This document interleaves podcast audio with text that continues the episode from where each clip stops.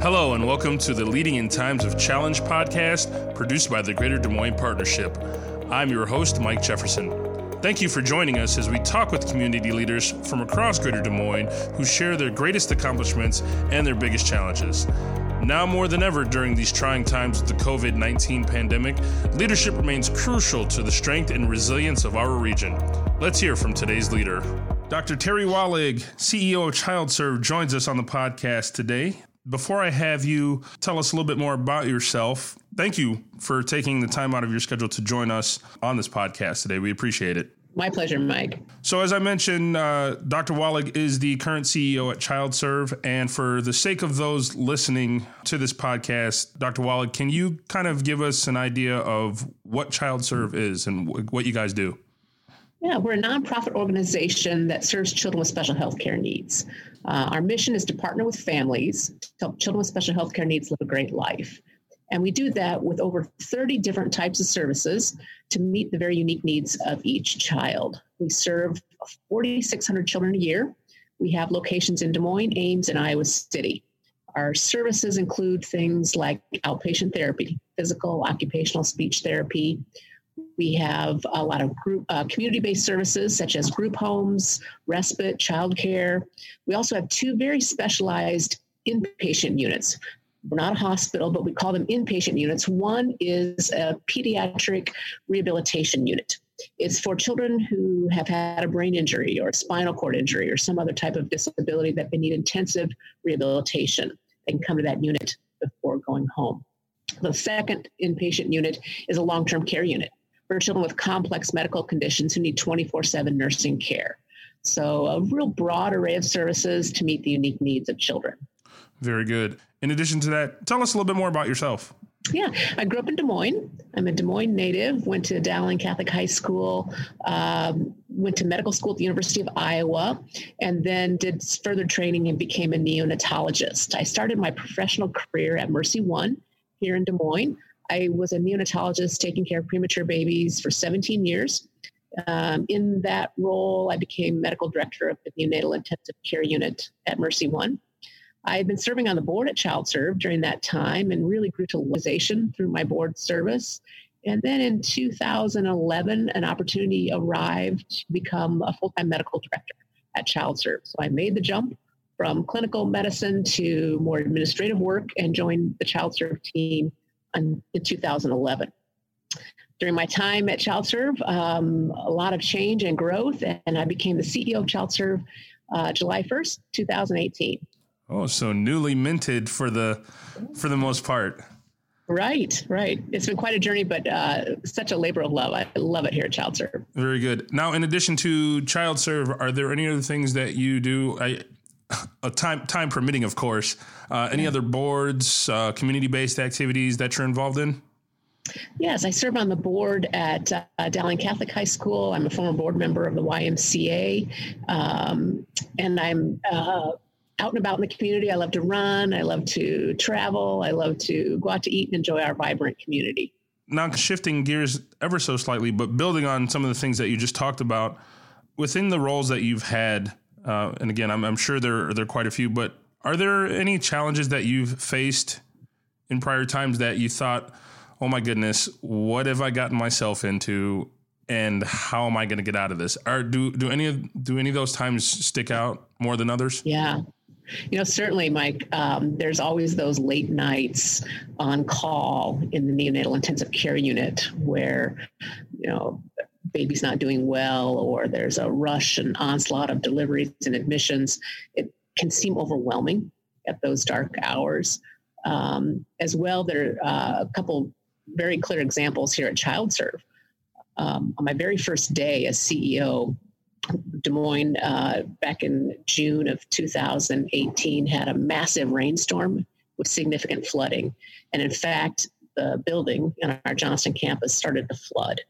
And we had significant flooding on our two inpatient units, the rehabilitation unit and the long-term care unit, where over 50 children and young adults were receiving care. So what was so important at that time, and what I've learned again and again at times of crisis, is the team that comes together in the crisis moment, rolling up their sleeves, doing whatever it takes to get through that crisis is inspiring and really shows the dedication that people have for the job that they do. It's really a calling that they're able to come in and take care of such emergent situations.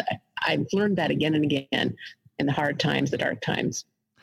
And to go further on that example of the heavy rains that we experienced, I actually remember that too, because I had flooding in my basement, and not quite as severe as what you were dealing with, I'm sure.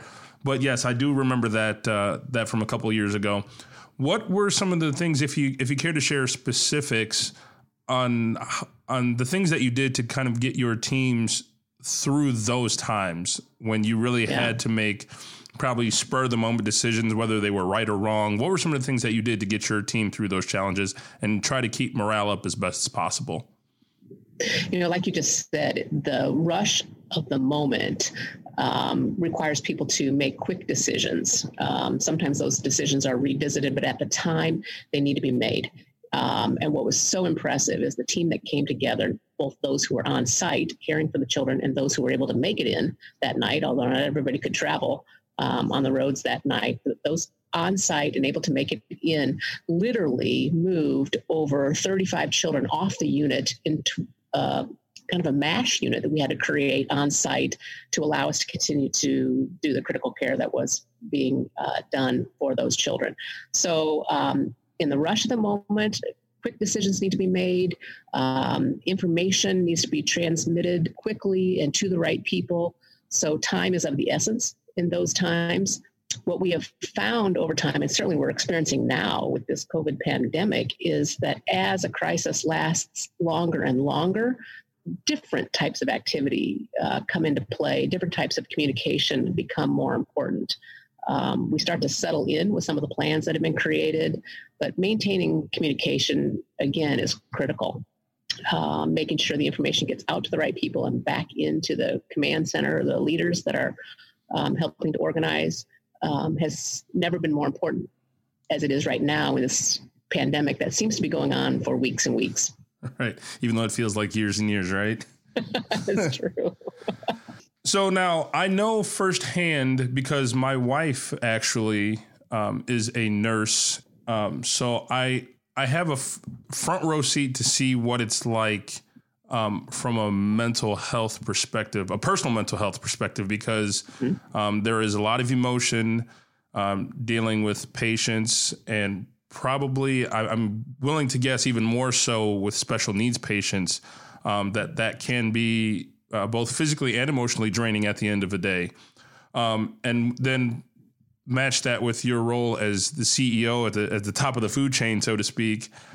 How do you balance that part of it? I guess a better way to put it is, how are you able to turn off that switch at the end of the day? What are some of the things you do to kind of help keep your mental health at an optimal level so you can perform not only your duties as a CEO, but also, you know, when things and crises arise, to be able to take on those challenges? Yeah, Mike. And first of all, thank you to you and your wife, who are frontline dealing with on a day-to-day basis. I am, again, incredibly blessed to work with people that are embracing their frontline roles and doing more and more every day. So that's incredible. You know, my training as a neonatologist really kind of taught me to go towards the action, to be in the midst, you know, get my hands dirty, be out there. As I progressed in my leadership career and taken on more administrative roles, it's required me to step back a little bit more and allow the teams to execute, allow them to do what they do best, and give them the space and the resources and what they need to do that really, really well. So that's been a good learning and training for me. I get my energy from people. So this has been challenging in many ways, not having person-to-person contact. Agreed. I love nothing better than to go down to the units and walk around or interact with children in the hallways. That's what really fuels me. So this has been challenging in those respects. But I think all of us have figured out ways to make those connections, to have that communication in different ways. And so like what we're doing today, still connecting, still being present for people, I think is critical for leaders, listening to what they're going through, how this is affecting them, and being there for them, showing support and gratitude. So I think we're still getting some of the benefits of in-person connections electronically, but it's never been more important for me and our leadership team to do that every day with those who are serving on the front lines, so that people can not only maintain focus on the work that needs to be done, but get a little bit of a break and reprieve, so that mentally, psychologically, we can all be strong. Absolutely. And to kind of wrap this up, because I know you're probably still pretty busy with day-to-day operations and whatnot, but if you had to think back again, I know you talked about, the storms and some of the other instances where you faced challenges in the past. If you had to look at it and pull three lessons that we can share with our listeners that you've learned and that maybe that you're applying to today's pandemic of COVID-19, what would those be?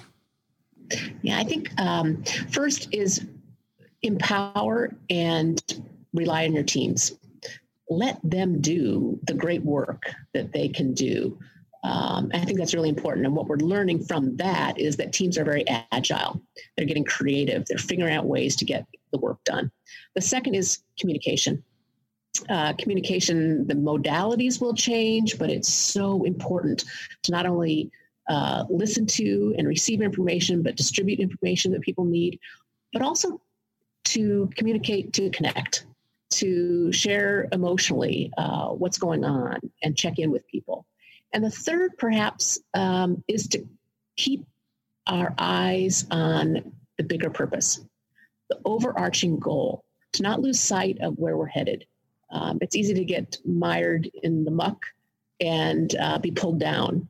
But I think as leaders, we especially need to make sure we can continue to focus on the greater cause, and that helps motivate everybody. Well, Dr. Wahlig, I want to say thank you for what you and the ChildServe organization are doing for the community. We appreciate all of your efforts. I'm going to let you get back to it. If there's anything else that you need, let us know. Otherwise, it was great talking with you, and we'll be in touch. All right. Thank you, sir. Thank you for listening to the Leading in Times of Challenge podcast produced by the Greater Des Moines Partnership. To listen to more stories of inspiration, please visit DSMPartnership.com.